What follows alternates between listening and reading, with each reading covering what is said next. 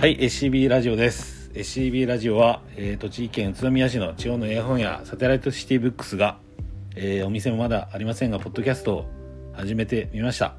本本屋さんを中心にえ、えーと音楽映画などのさまざまな文化の話作品の楽しさを伝える番組にしたいということですが、えー、と今回も先週に引き続いて、えー、と映画会ということで、えーこの方に来ていただいております。はい、倉です。よろしくお願いします。もう8回目ぐらいの登場ですね なんか映画の話多くないかみたいな意見は。ないんかわかんないけど はいはい。えっ、と先週もね、えー2021年の映画どうなるのかみたいな話をしましたけど、はい今週も今週っていうかね今回もえっ、と映画の話ということで、えー予告した通りにあのアカデミー賞がね、えーノミネート作が出揃ってきて、はい。えーまだね発表ないつですか？発表はあと4月ですね。4月ですか、うんじゃあまださちょっと先1ヶ月以上先なんですけどえっ、とアカデミー賞候補作をね語ってみようじゃないかとはい。いうことなんですがはい。えっ、とアカデミー賞ってそう意識しますか？結構うん、まあ見る基準としてはああるっちゃあるんじゃないですか？その柱がアカデミー賞だから見てみようかなとか。なるほどうん。あのそういうのある？うん。授賞式が感動的みたいなのとかないですか？ああれワウワウでしか見れないからね。あそうだねああの見たことないんだけど。結構ワウワウに昔本当に実家にいた頃に結構ワウワウを見てたんで結構見てたかもしれないあな本当に？なんかあのオスカー像を掲げる俳優のかっこよさみたいな、それはあるけどのはあるかもしれないけどずーっとこうウォッチしてたわけではないうんかななんか毎年楽しみにしてる感じもそんなない。あこんなんなったんだぐらいのそうだねそうだね。感じの距離感ですが、うんうん。それで今回1回のやろうということなんですけど。お互いズブの素人でやっていくということで、はい、大丈夫ですか、はい、ダメだと思います。ダメですか？はい、はい。行きましょうでえーっとちょっとね、えー作品賞とかを振り返ってみたいんですけど、はい。えっとねまずいまあちょっと読み上げますね。はい「えーファーザー」えージューダスえーブラックメサイア」えーマンク」「ミナリ」「ノマドランド」「プロミシング・ヤング・ウーマン」「サウンド・オブ・メタル」「聞こえるということ」「シカゴ・セブン裁判」ということで、はい。えっ、と作品賞は、えーこんな感じになっておりますけど、はい。えっ、とと作品この中でちょっと気になってるっていうかえっ、とあります？何か。うん。し知らないんだよなあんまり。ファーザーとかも全くちょっと事前情報がないし。そうですね。これあれですよね。ファーザーは主演男優賞が載ってないけど、アンソニー・ホプキンス？ああそうなんだ。うんじゃないのかなどんな映画かもちょっとわからないですけど。今回なんでねコロナの関係でいつも2月の末にやってたのが4月になってまず2ヶ月そうだっていうのと、あと配信もノミネート OK っていうふうにルールが変わったらしくて前回までは劇場かけないとダメ。そうそうそうそう7日間とかかな連続で劇場でかけないといけないみたいなのがあって、まあ、それでローマうんはかけてアカデミー賞取ったりうんとかしてたんですけど今回はそういうのはもう一切なないみたいでちょっとやっぱりルールが変わったんですね。うんコロナっぽいルールになっているっていうのも一個の特徴プラスまだ見れる作品もだから配信以外だと日本はね、まあ、いつも通りだとは思うんですけど少ないっていうのがあるんでちょっとまだねどれが見たいかっていうとノマドランドさっき出てきたノマドランドとうーんまあネット配信だとマンクがちょっとまだ見れてないのでマンクあとは、えーまだ現代しか出てないジューダスザ・ブラック・メサイア。ここら辺がちょっと気になりますね、なるほど。うん、でもあれだよね。ああのブラックメサイアはちょっと気になってますね、うん。あとはまあさっきね前回の放送っていうかえー、と配信で言ったノマドランドとミナリは気気になってますね。だけど見方を変えればあれですよね。その配信日本と外海外の映画公開のスパンが結構違ってたりするじゃない？例えばそのミッドナインティースだったら2018年だったり最近公開されたやつでも2018年のものが2020年に日本で公開っていうのは結構あるよ。ねそういう見方を変えるともしかしたら配信っていうのは、まあ、劇場の寂しさはあってもタイムラグなしっていう利点はあるのかもね。特にネットフリックスとかでいうと例えば「ストレンジャーシングス」のシーズン3をタイムラグなしに見れるっていうのはもしかしたら言い忘れた利点かもしれないですね。っていうことでまあそうだね。ちょっと事前情報があんまりないんで分かんないけどまあ45本は見たいのがあるかなって。ざっくりね。しかも「ブラックメサイア」はまだ日本で公開するかどうかもなんか未定みたいですよ、なるほど、まあ、サウンド・オブ・メタルはねさっきちょっと休憩中に話しましたけど Amazon プライムで見れるとかっていうのもあるんで見ていきたいなっていうのですね。でえっ、と実はこの中から、えっと僕が見て面白いっていうかいいなと思ったこの2作品として「マンク」と「シカゴセブン裁判」があるんで、はい。これはちょっと一回話しようということで、はい。えっ、と主演女優賞とかの話を一通り伺った後話しますか。はいはいはい、はい。でうん。えっ、と僕の映画の見方として本当に女優俳優というか俳優さんアクトレスアクターで見ないんで本当に誰が女優賞なんだとかあんまり興味がないんですけどあのこの中であの女優賞というか男優賞の中であこの人なんだっていう何か引っかかりというかそういうのある人います？まず見れてないからな。そうだね。じゃあ名前あの名前も俺僕はあんまりわからない、うんでも今回の分からない人がすごいいっぱいいて、ふ主演女優賞のフランシス・マクドーマンのは分かりますけど前回のスリービルボードで。分うん。かりますけどね。あんまりわからないのが多いの分かな。からない方が多くてあとキャリー・ノラガンっていう人も聞いたことあるとかそんな感じになっちゃうんだよな。男優賞はサシャ・バロン公演。でも助演か。そんなに知らない。とかなんでね。主演男優賞でいうとマンクのゲイリー・オルドマンとかが入ってるのかな確か。なんかね僕があ助演だなこれ。うんそうそう。主演がね主演あ主演がねえんだ。ないっすねごめんなさい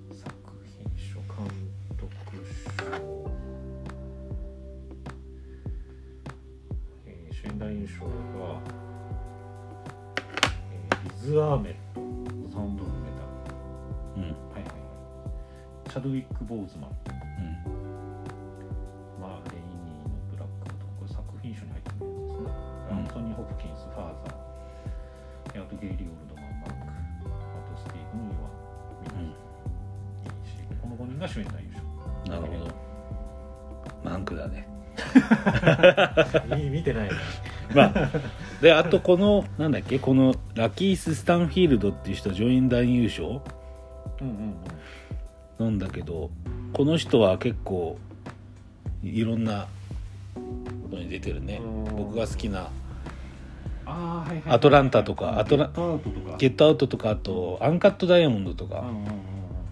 なんかねブラックムービーっていうか、はいはいはいはい。えー、とそういうものによく出てる人だね。あそういう意味では面白そうだよねこれ。そうだね、うん、ということであんまり語れませんが。まあ監督賞っていうのもあるね。うん監督賞。監督賞はまあ、えートマス・ビンダーベアアナザーラウンドデビッド・フィンチャー・マンクリー・アイザック・チョンミナリクロエ・ジャオノマドランドエメラルド・フェンネルプロミシング・ヤング・ウーマンこれ有識者が言うにはミナリが一番あそうなんだ。みたいですよ。じ下馬評といううか、んリー・アイザック・チョンさん。アジア人。の方で、えってことはもし監督賞っていうかあれ？作品賞があれか？あのパラサイトだったの？うん前回はね。監督賞も取ってるはずでポン・ジュノ。うん。ポン・ジュノはすごいよねと思う。あでもあんまりあれだったね パラサイトはね。あまあ話的にはね。話的にはキャラで見るとね。だけどそもしミナリが取ったらうん。2回連続作品賞は違うのか。監督賞。作品賞はその有識者が言うには。有識者が言うには、うん、作品賞は分かんないみたいですねまだ。なるほどね。もうサシャ・バロン公演の話はしたいですけどね。うんじゃあちょっとこの後この後。ね。この人初めて見たけどねシカゴさんっえボラットとか？て見てない。あそうなんだ。かっこよかったそうなんだよ。まあそういうことで なんかあんまり盛り上がらずごめんなさい。ということでじゃあえっ、とその中で、はい。これあれなんだよね。シカゴセブン裁判とうん。マンクは僕は面白いと思ったっていうよりは、えー、と面白いと思ったんだけどネットフリックス作品っていうことでうん。劇場に行かなくても見れたっていうことが大きいんですけど、えーまずマンクですか？はい。見てないんで。存分に語ってもら語るっていうことは多分そんなできないんですけどあの面白いね、うん。でデビッド・フィンチャー監督なんだけど、うはい。このマンクってじゃあどういうストーリーかというと、あの市民権っていうね、えー映画がはい。1942年ぐらいかな？にあってでその監督がオーソン・ウェルズっていう主演兼監督かな？なんですけどそのその市民権の脚本を書いたのがこのハーマン・ジェイ・マンキウィッツっていう人でこれはゲイリー・オールドマン演じる通称マンクと言われる。でまあ天才としてまあなんか若いんでねまだね、えー名を馳せていたオーソン・ウェルズ。から依頼されて市民権の脚本を書き上げるまでの顛末。だからハリウッドの映画が黄金時代みたいなねを書いている作品でこの市民権っていうのはどういう映画かっていうと市民権っていうのは新聞王として成功を収めた大富豪ケーンの物語と。でその新聞王なんだけどそもそもがなんか母親のっていうかまあ両親の実際の人物えっとね違う。違うんですよ。あ違うんだ。まずケーンの話するとその母うんと両親の実宅の近くになんか金の鉱脈みたいなのが発掘されてその権利をあのそのケーンが受け継ぐことによってすっごい金持ちになってったみたいな話の流れなんですよね。ででそれをこうただ金持ちを謳歌すればいいところをいろいろ新聞社とか作ってうんいろいろなそのニュースとかそういうのを出して成功を収めたっていう。でなんか白なんかすごく大豪邸とか作ってあの例えば結婚もなんか23回するみたいな。でえっ、と知事選とかにも出るんだけどえっ、と結局そのスキャンダルがバレて愛人とのスキャンダルみたいのがバレてその失脚しっていうかその選挙運動をしてたんだけどそこからもうダメになっちゃうというか落ち落ちちゃうというか落選しちゃうみたいなのがあるんだけどね。でそれでその大富豪の顛末というか一生を描いた作品がし市民権なんだけどでこの市民権にはモデルがいてウィリアム・ランドルフ・ハーストっていう人がいるんだよこれは本当に新聞王で絶対的な富と権力を持ってきたハーストっていう人があのモチーフになってるのね。だからその人のハーストのことをマンクが脚本に書いたんだよ。でマンクの中の物語で言うとその当然その新聞王ウィリアム・ランドルフ・ハーストっていう人とかその愛人とかとマンクは知り合いなんだね。知り合いというか知ってるみたいな。でそこを脚本に全部書いちゃってでも絶大な権力者だから、うん。結局市民権で、えーを脚本書いたけどその俺のこと言ってんのかっていうことでそのハーストは怒って、まあ、すごいな妨害運動とかさすまあ受けてたんだけどっていうこともそのマンクの中で全部描かれてるっていう感じなんだよね。だから市民権を書き上げるまでのマンクとそのモチーフになった人との会話であるとか、なんでこれをその市民権という物語に書いてったのかっていうのがそのマンクの中に全部まあ全部じゃないけど書かれてるっていうのでだから市民権を見てると解像度がすごく上がる作品なんだよね。当たり前なんだけど。っていうことです。はい。そこまで見てもどうどうですかね。興味持たないか。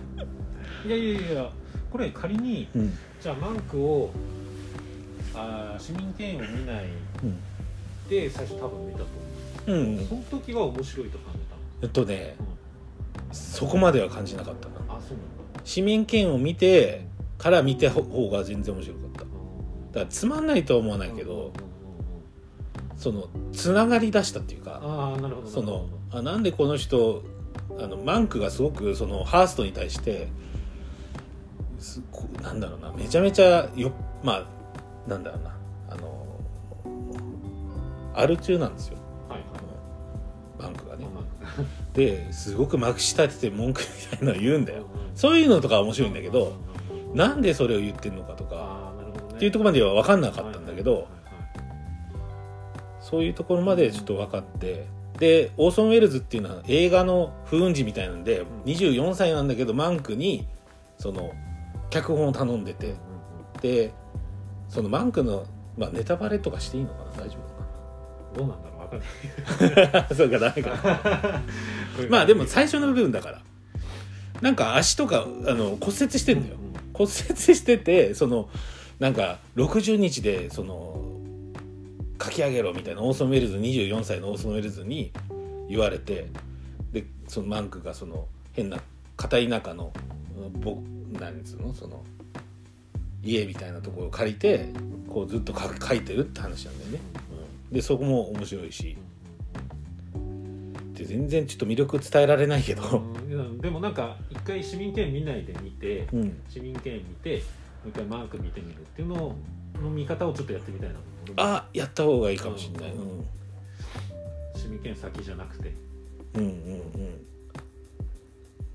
でまあ裏の話で言うとジャック・フィンチャーってさっきね言ってたけど親デビッド・フィンチャー監督の父親が市民権が好きでうん。で書いてたんだねこの物語をね。マンクの物語を書いててまあ実際実は実話なんだけども脚色ありみたいな感じの話なんだよね。うん。で、えー、と90年代から映画を作ろうとしてたけど2003年にそのお父さんが亡くなっちゃって、えー、ネットフリックスから撮りたい企画ないかっていうことで言われてマンクを提案したと。いうことでだから結構念願かなったというかフィンチャー的には、そうだね。フィンチャー系だよね。うん、フィンチャー系のね。そうそうそう。30年越しぐらいのやりたい企画があってから90年代から言ってたってことはだからそういうことにも思いを馳せたっていうかいう部分もあるよねで結局あのオーソン・ウェルズっていう人に脚本を頼まれて書くんだけど結局共同クレジットにするかしないかっていうことで最初はマンクっていうかねはもう共同クレジットにしなくていいって言ってたのが、まあ、書いていろいろやっていくうちにやっぱ共同共同クレジットにしてくれみたいな。それにオーソン・ウェルズが、あのーめちゃめちゃ激高してみたいなシーンもあったりでバーンってこう机とかひっくり返すんだけどそこそういうそのネタみたいなものを市民権でまああのー書くみたいなとかその感情の爆発だとか言ってその怒りのシーンもらったとか言ってまた脚本に書き直すみたいな。なんかね面白いだから市民権とこう一緒に並列で見てると面白いなあと思っていうことかな。映画を撮った裏側ってそんなないもんねだってね。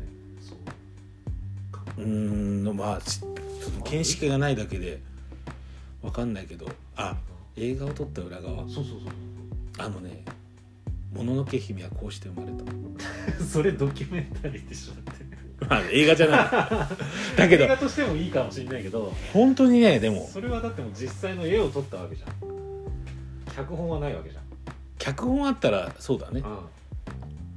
でもう一つデビッド・フィンチャーの話すると市民権の話ってあのソーシャルネットワークなんだっていう話だね。結局あの、まあ、一夜にしてもうすごくな富豪になったけどなんてなんだ、うん。その自分がも持てないものはないぐらいの金持ちになったけど何を手に入れたんだ俺はみたいなうんうん話なんだ市民権が。うんうん。なるほどなるほどでそれを書いてるだから別にそのソーシャルネットワークは市民権なんだけどあのなんだろうな。それをこうマンクがこう傍観的に見てうん。脚本に書いてるっていう二重の構造になってて。マンク自体がソーシャルネットワークっていうよりは市民権がソーシャルネットワークでそれを客観的に脚本に書いてるのを書いてる描く作品というこの結構面倒くさい作品 絡み合うねいろいろ。絡み合うんだよ。だからあデビッド・フィンチャーがそこでつながってくんだなとか。なるほどね。あであの市民権の中に「バラのつぼみ」っていうキーワードが出てくるね。これはあの完全なネタバレなんだけどネタバレになるか言わないんだけどバラのつぼみっていうことをまあ最初の市民権の出だしって新聞王が死にましたっていうこうニュースが流れるのよ。であの言ったらそのし権がなくなりました。でその時に死に際に「バラのつぼみ」って言って死んあの亡くなりました。っていうニュースが流れてでそれは何なんだっていうところから入ってくるで、えー、と結構市民権の話ってそのなんつうんだろうな、えっと回想シーンみたいなのがすごいのよ。だから最初に出だし結論がドーンってきてで回想何年。でささらにまた回想何年みたいな感じの作りになってるんだけどそれがなんかあのマンクもそういう作りになってる最初40年代の市民権を脚本してるところから始まりでも映画の脚本家としてやってる時の例えば6年前とかに回想で戻ってったりとかすするんだよ。すごいね。そうそうそう。ああなるほどなるほど。だからその作りをうん。なんかまあそのまま引用してるっていうかその時系列がぐちゃぐちゃにこう置かれていくみたいな。それもあって面白いんですよ。ど全編白黒？全編白黒、うん。すごいね。それは見たいわ。だからここに書いたけどリテラシーがある程度必要なんだよね。多分。予備知識というか、うん、でもそれを入れてるだけで全然変わるからただアメリカ映画がずっと好きで追ってきたっていう人じゃなくてもいあのいいのかなっていう。ちょっともっとうまく説明したいけどね。難しいんじゃない？難しい。難しいから、難しい。だからバラのつぼみの謎も。いやでも分かりやすく聞けましたよ今のあ本当、話、ありがとうございます。本当にまあということではいはいはい。マンクは本当になんか楽しめる作品なんでちゃんと見ればぜひ見てくださいという。はい。ぜひ音楽もね、あ音楽もねえっ、といつものトレント・レズナーですし。うん、なあピカス・ロスっていう人はなんかの？なんか多分ねナインティネイズの時にいたエンジニアの人だと思うあの結構向こうってあの海外の人たちって、えっと、プロデューサーといってもその音のプロデュースみたいな人っていうかそういう人も多いらしくて。そのなんだろうな。言ったら日本でいうと小室哲哉みたいな作曲家みたいなイメージがあるけどそのバンドが作った音をどういうふうにこう音響的に聴かせるかみたいな文化があるんだって。それって本当にあの音楽とか聴いててもあの、まあ、日本との違いで言うとそのほ音？その音楽で言うと音みたいなのがすごくこだわって作ってるのような気がするね。ああの北米のカルチャーとかの方が。日本だと多分その意味が強すぎて意味っていうのはその歌詞であるとか、意味がどんなことを歌ってるかっていうことに表現の全てを込めちゃうんだけどあだからなんだろうな。確かにね。そうなんだよ。だからうんだからそこがあんまりこう相入れないというかそそれこそさヨハン・ヨハンソン聞いてる時もさあの音音ってさ別に何でもいいじゃんってししてたら 確かにね。そうそうそうそう。だからなんか音とかんそれはその普通に売れてる音楽とかでも音にすごくこだわってるなっていうの分かるし、うん、だから歌詞うんそうだね。どのようなテーマなの？って映画で言ったらどのようなテーマなのっていうのが一番でかい。んだよね。だからそれは白黒で撮ってるのかフィルムで撮ってるのかあーとか。あとは何だろうね。この4マンクでいうと40年代に40年代に存在する楽器しか使わなかった感じですね、あ本当。すごいねそれは。書いてある書いてある書いてある？うん。だったりね。あとちょっと面白いのがあのー州知事選かなんかがね、うん。民主党候補として知事選うん。が行われるんだけどあのー、2人いてうん。あのまあ1人はその共和党のそのなんて言うんだっけな名前忘れしなんだっけな忘れちゃったんだけどなんて言うんだっけなミリオンだかなんかそんな名前のやつとあと社会運動家って民主党候補としてアプトン・シンクレアって人がいるんだけどそのアプトン・シンクレアっていうのがその言ったら社会主義だからあの今の保守そのハーストとかが支持してるその保守の人たちに立って目の敵になっててでしハーストは新聞王だからその新聞に要はその社会主義運動家のアプトン・シンクレアが候補として立候補してた時にこいつを落としたいわけじゃないあの選挙から。で自分が支持してるその共和の党の支持者をこう勝たせようとするんだけどその結局その社会運動家のアプトン・シンクレアって何の人かっていうとなんか「ゼア・ウィル・ビー・ブラッド」の原作者なんだってだそれもなんかすごい面白いなと思って。でも「ゼア・ウィル・ビー・ブラッド」って原作者こんな古い人なのみたいな、そうだね。うん。確かに。まあうん、とかいう話もあったりなんかいろいろそれでつながったなっていう、うん、あれポール・トーマス・アンダーソン。そうそうそうそう。だからまあそれはなんか余談なんですけど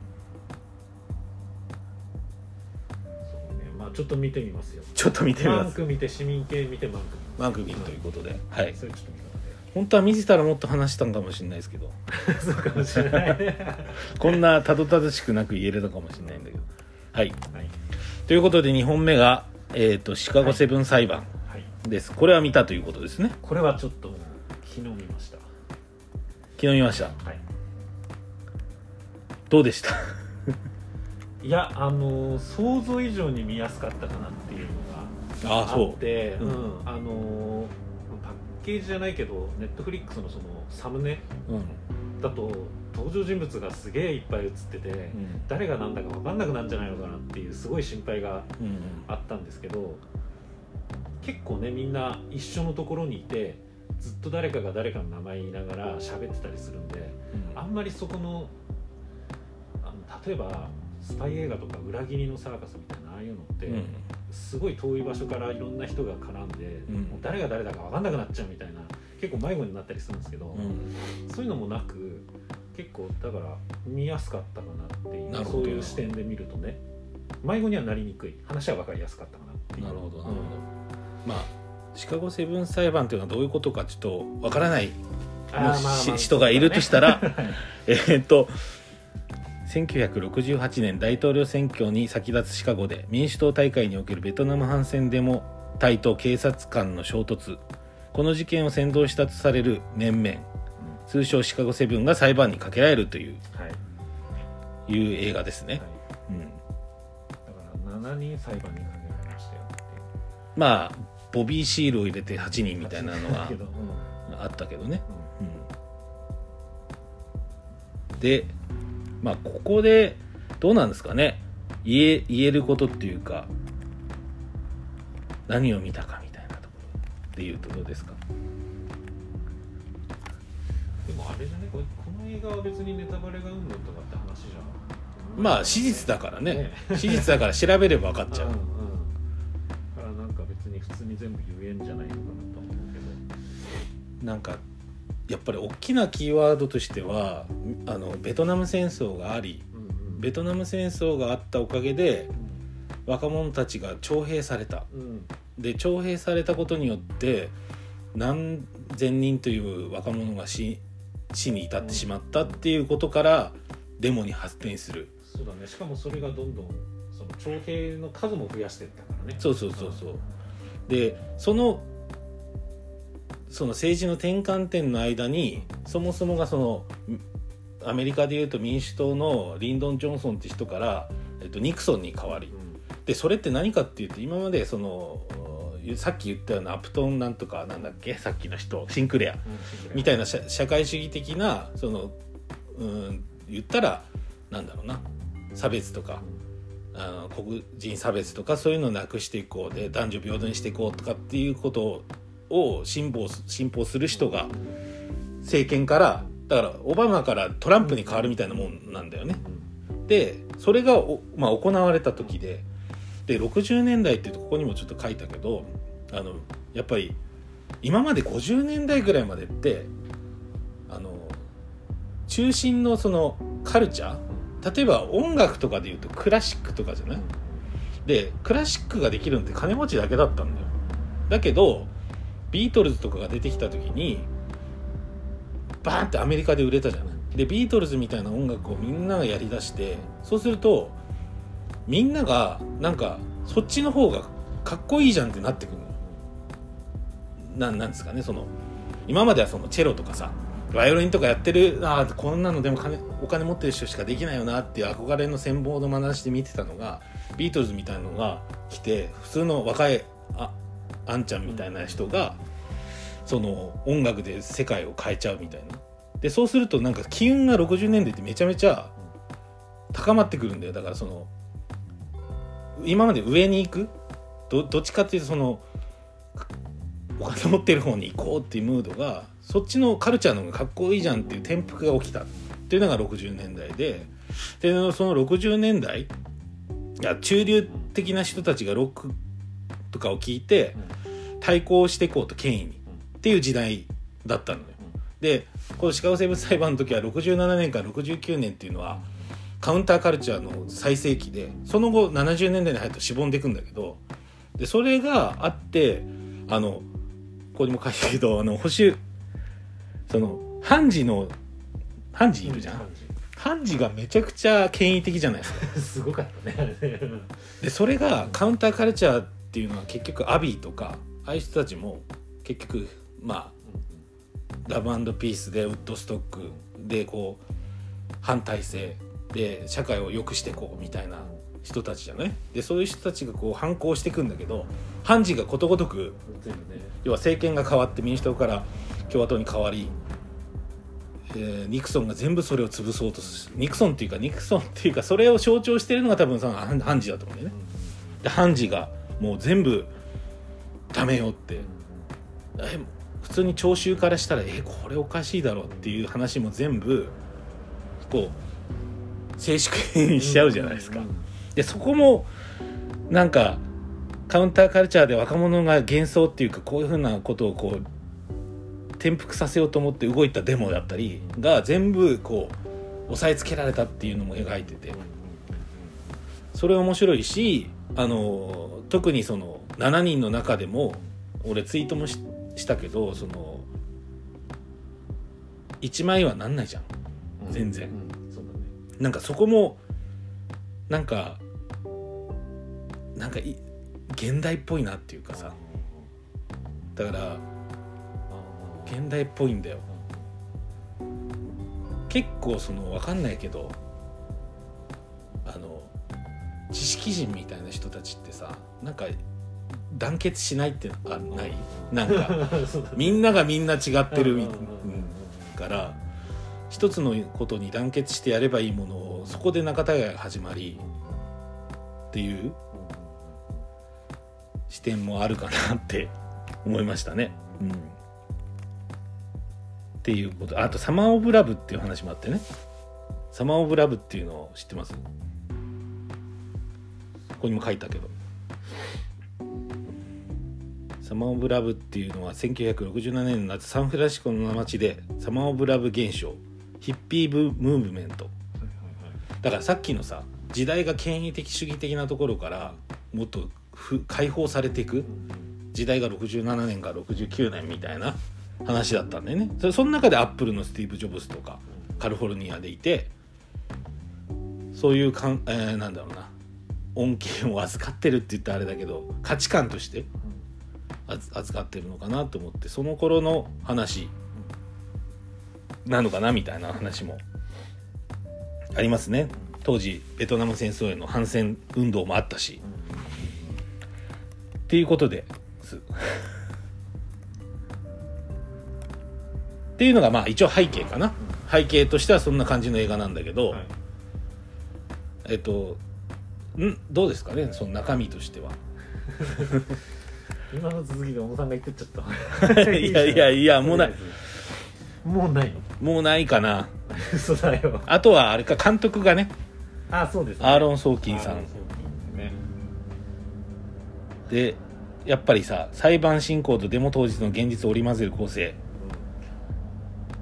がやっぱソーシャルネットワークね、うん。ここでまたマンクとつながるんだけど、うんソーシャルネットワークの脚本ってことでしょ？うんでスティーブ・ジョブズとも書いてる。うんっていうのもあり。楽しく見れる。あの重い題材なのに。そうだね。なんか会話劇として見える。あんまりそうだね。暗くはなりすぎない。